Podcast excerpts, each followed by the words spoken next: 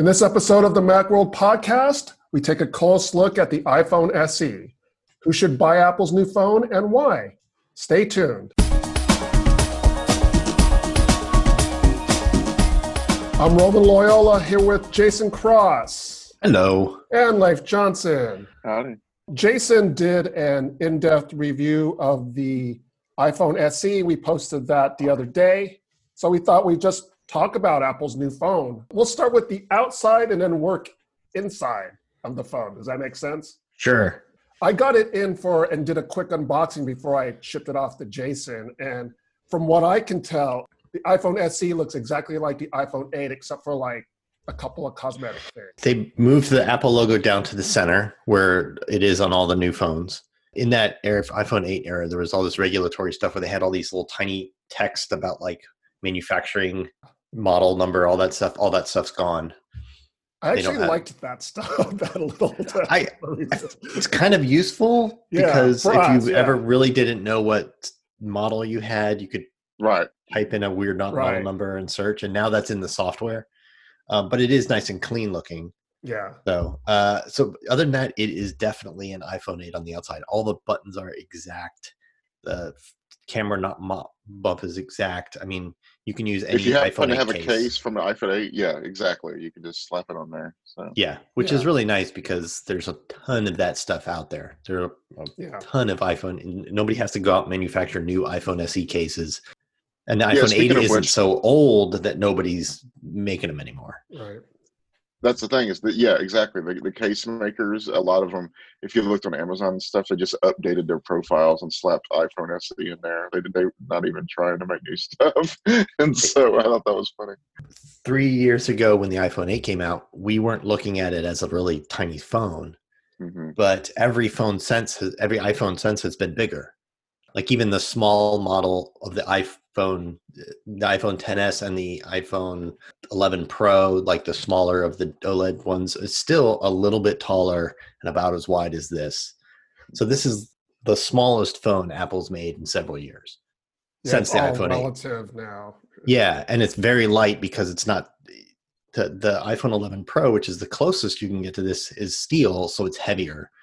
So it's very light and very small by modern phone standards, especially modern iPhone standards. But even Android phones, there's not a ton of them this size being made new. One major change with the outer shell of the iPhone SE is that the face on all three color options are is black.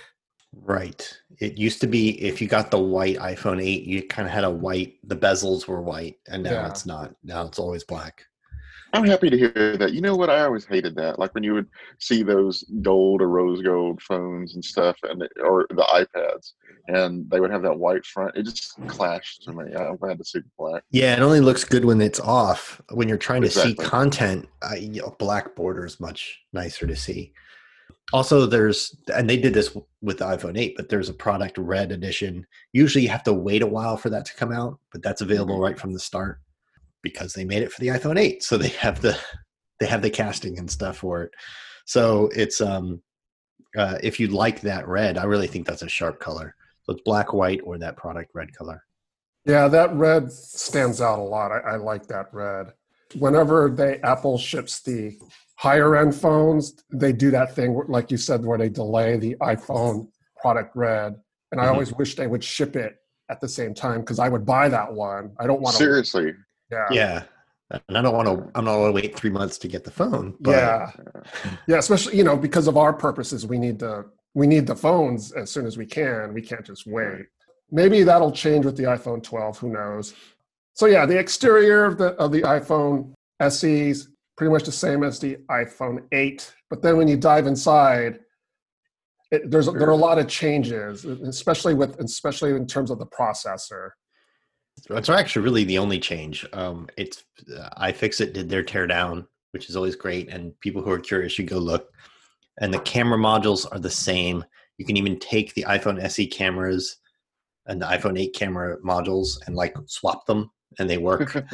so it's like same hardware, same battery, uh, but the processor's updated from the A11 uh, from the iPhone 8 to the A13, which is what you get in an iPhone 11 or 11 Pro, the fastest thing out there.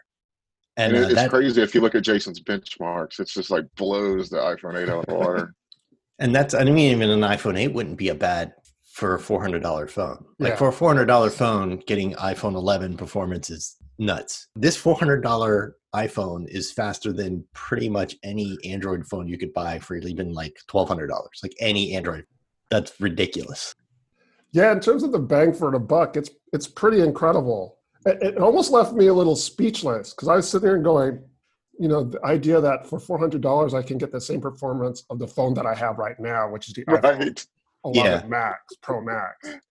Yeah, I think a lot of that has to do with. I mean, some people are disappointed that they just kind of take an old shell and and put things right. in there, especially now that they have edge to edge screens and stuff like that. But that's part of the reason why they've gotten the manufacturing and production of this down so well that it's just cheap to make, right? Like they can crank out. They've made so many of these cases from the iPhone 8 over the years and remember, they keep manufacturing the iPhone 8 for a year or two after after it's no longer new. They keep making an iPhone 8 as an older model, so they can just crank out this screen, this case, these camera modules. Like this stuff is easy and cheap to make, uh, and they don't have to retool production lines and all that other kind of stuff. And that really factors into it. If you're wondering about battery life, Jason did some tests with the battery life, and he found I think it's you know not surprising that the battery life on the SE is shorter than the iPhone 11. It's a smaller phone, smaller battery, and in your results, it's marginally. It's it's a small increase over the iPhone 8. Yeah, it, not on not that you not enough that you're really gonna notice. Yeah.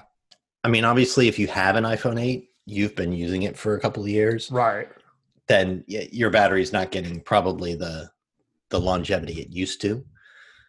Um, and if, of course, if you have an older iPhone, it's going to be way better than that. But the last couple years, Apple has really upped their battery life game. You know, the iPhone like sort of 10s and iPhone 11 had a really good battery life gains, and you don't you don't see that here. And that's if there's anything that's disappointing, it's that they didn't cram a higher density battery in there. Like you can at that size, you could get more milliamp hours if you were spending money mm-hmm. to do it, mm-hmm. and they and they didn't do that.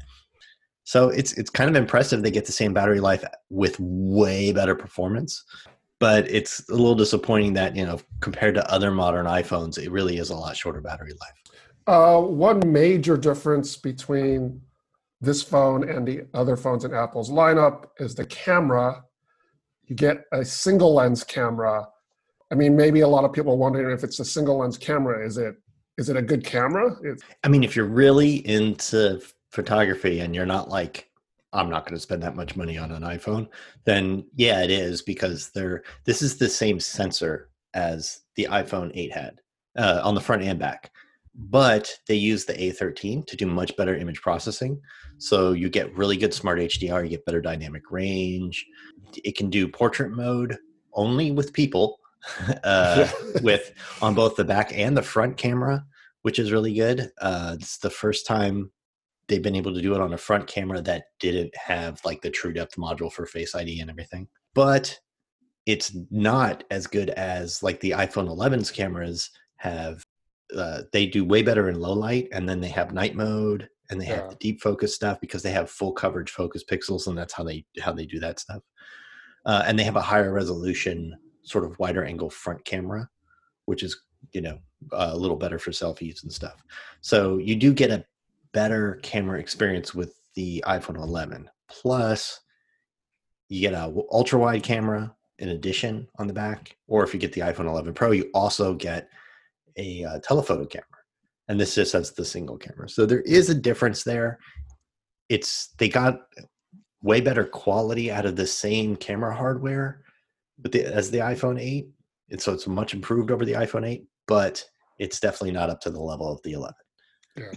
For a $400 phone, it's great though. Right, right. You know, and the video quality, especially like $400 phones generally have pretty poor video quality. This is doing all of that um, sort of wider dynamic range video stuff that they do on the iPhone 11. That all works here. So the video 4K video on this $400 phone looks really crisp, really good, really good dynamic range. Uh, it's pretty impressive. Just for people who may, might be wondering about the portrait mode that only works on on people, is Yeah. that is that because of the the way the algorithm works? Well, because yeah, it's based on machine learning, they can eat. Yeah. You know, people. It's really easy to come up, you standardize a, a portrait of a person. You have a pretty good idea what a person is. The problem is when you come in with dogs and everything like that. They're you're you're throwing different species into the mix. It's, Yeah. it's, it's, there's a lot more or stuff. just physical figure out. objects or something. yeah. Exactly. Um, you can even trick it because you can take a portrait mode, like picture of a picture, a flat picture, and it'll work because it's just doing machine learning on what it sees Mhm. instead of the um, other modern iPhones are using the difference in what multiple ang- multiple cameras see since they have different focal lengths, so you can see what's cl- closer and further more easily. Uh, so you're getting like sort of a true depth map, and that's why they can take portrait mode shots of things that aren't just people. Uh, and th- with the iPhone 11, there it's just kind of guessing based on a person what a person looks like and Yeah. cutting a mask around hair and stuff like that. It's actually doing a really good job considering, but but that's all you get. The one thing that makes me hesitate about the iPhone SE is the lack of a night mode because Mhm. I'm kind of the family documentarian, so I take you know I take a lot of pictures for for our own historical sake and for my family. So and Oh, sometimes I gotta take pictures at night and or in, or in dark dark settings, and Yeah, it's important for me to have that night mode. yeah, just that night night mode mode. is so good. You can't even like Yeah. imagine going back once you've seen it. Yeah, that's the other just- thing. yeah. yeah, the, Having the- used that- it, it's like I don't want to lose it. Yeah, even just it's indoor photos, just when it where you just don't have a whole lot of light on, it just it's so much better. And yeah, so there is a, a major difference there. I, I think it's you have to look at who, what the market is for this, like who it's for. Um, it's a little unfair to compare it against a phone that costs seven hundred dollars. Yeah. um, and and there aren't a lot of say four hundred dollar Android phones that are kicking its butt on low light photography. But yeah, that's the one area that I wish they could have done something with. Uh, another area where we kind of wish they did something with came up, and that's in regards to the notifications on how they work on the iPhone SE. Can you explain that a little bit? Yeah, like uh, other modern iPhones, there's no um, 3D touch anymore.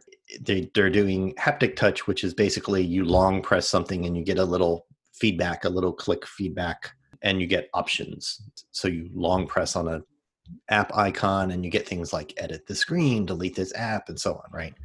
And it works on the iPhone SE in all the places you'd expect. You long click a link so that you can see a preview of the web thing. You can long click an address. You can long click a time or something like that to set a reminder. But on notifications in either Notification Center or the lock screen, it doesn't work at all. And nobody really understands why. There doesn't seem to be any good technical explanation for why that would be. So it's really a drag because there are a lot of useful quick actions that you could take on notifications. You could send a reply right away, like to a text message. Uh, I I use it all the time on my Ring doorbell because it sees motion, and I want to snooze the motion detection because somebody's out there. I don't want it like telling me there's motion at your front door like over and over and over. So I long press the notification, snooze 30 minutes. I can't do that on the iPhone SE. There is a bit of a workaround. You can swipe the notification over to the left, swipe it left, and you'll get options like view or, or clear or whatever. Just tap, swipe it left and tap view, and then you get the full notification, like it'll expand and you'll get the options that you would normally get. So it's like sort of an extra step, but it's just frustrating that haptic touch is working everywhere except that very obvious place. Yeah, other media outlets have confirmed this with Apple, which seems like a weird. It, it just seems like a bug, but apparently it's not. It just seems odd to me. Yeah, they they gave the the sort of standard working as intended thing, which is kind of a cop out where they That doesn't say they're never going to change it, but it doesn't say it's a bug, right? Oops, we're going to fix that. So I would not expect it to be any different. It does seem like it's one of those things where they're artificially limiting a phone to make the more expensive expensive ones more appealing. It's a strange way to artificially limit it. Ex- I agree. Yeah, with 'cause- that, definitely. Because to make haptic touch work everywhere except that, I, yeah, I just don't get that at all. And another thing, I think, you know, maybe I'm wrong about this. It almost seems like the, it's the type of thing you have to explain for people to get it. So it's not like a, oh, the, you know, the iPhone 11 has a lot better camera. You easily understand that. You know, you have Yeah. to explain what is. So yeah, that's Um, another reason why it's weird. a tiny little difference also between modern iPhones and this one is that it doesn't do tap to wake, which is n- something I didn't realize I used a hundred times a day until I didn't have it. That's really weird. Um, it uh, that's true of a lot of sort of the older Touch ID model iPhones is that they had raised to wake, but you could if they were just sitting there on your desk, you couldn't just like tap the screen to see the time or something. You had to like pick it up. Um, but I it turns out I use that tap it to see the time and my notifications like all I use that constantly, and I didn't really realize I did that until it was gone. Yeah, I do that all the time too. So that that would drive me crazy if I couldn't do Mhm. that. Overall, it's a really attractive phone. It's you know I keep Yeah, there's um, That's the main the- thing. We can't say too much about it. It's got a fast processor. It looks like the iPhone 8. Yeah, Boom, it's 400 it's, bucks. It's the iPhone 8 where they just yanked the processor and stuffed in the iPhone 11 processor. That's boom, end of review. It does have a little bit better cellular connectivity and Wi-Fi connectivity. That's Wi-Fi 6 and uh, better cellular like MIMO stuff. So m- minor improvements there. I think most of the people in this market aren't like, oh, I don't get my full maximum Wi-Fi speed. You know, it's it's not Mhm. like that top level concern of most people who it definitely doesn't support 5G or anything like that. So So should people go ahead and buy this phone or wait for the iPhone 12? I know it's totally different markets. yeah, it, I think it's a totally different market. If you're looking for a high-end iPhone, if you have any iPhone made in the last couple of years, this is not really an upgrade for you. You're not even Um, looking at those, really. Yeah, I mean, even if you have something like an iPhone 10 and you're like, oh, this has such a faster processor, you're going to be missing those things like Face ID and emoji and your OLED screen and stuff like that. Uh, just uh, hold off, wait for that iPhone 12. This phone is really for those people who they're hanging on to that iPhone 6S from five years ago. And they're like, I really need an upgrade, but I don't want to spend $700. I don't want to spend $1,000 this is finally going to get them to upgrade. You know, we talk about it being $400, but for most people here in the US, it's not going to be $400. It's going to be $5 more on your cell bill for the next few years. Like it's going to be kind of this invisible upgrade or it's going to be free when you agree to open a new line for a couple years, something like that. It's uh, it's not even going to cost $400 for most people or not obviously. So yeah, this is the big upgrade for those people who've been holding out forever, or those people who use Android phones because they're affordable and they would like an iPhone, but they're just that they're like, oh, iPhones are priced out for me. This is really an option for them to get a good iPhone experience in the price range that they're used to. I think it's going to be huge. I think it's going to Apple's going to sell like a gajillion of these things around the world. this will be a big hit in markets like South America and India and stuff like that, where there's a lot more price sensitivity. Well, if you want more information on the iPhone SE, you can check out uh, Jason's full review on macworld.com. We've got a bunch of other articles as well, like where to buy it, uh, what you should do when you get your iPhone SE. Leif has an article on iPhone SE cases. Uh, we've got information on the whole haptic touch notifications that we talked about. We've got a whole bunch of articles on iPhone SE, so check out macworld.com for more information. That just about does it for this week's episode of the Macworld Podcast, episode 696. I'd like to thank Jason Cross Thank you. and thanks to Leif Johnson. Thank you. You can subscribe to the podcast via iTunes through SoundCloud or on Spotify. If you have any comments or questions, send us an email at podcast at macworld.com, or you can contact us through Twitter, that's at Macworld, or on the Macworld Facebook page. Join us in the next episode of the Macworld podcast as we talk about the latest news and happenings in the world of Apple. See you next time.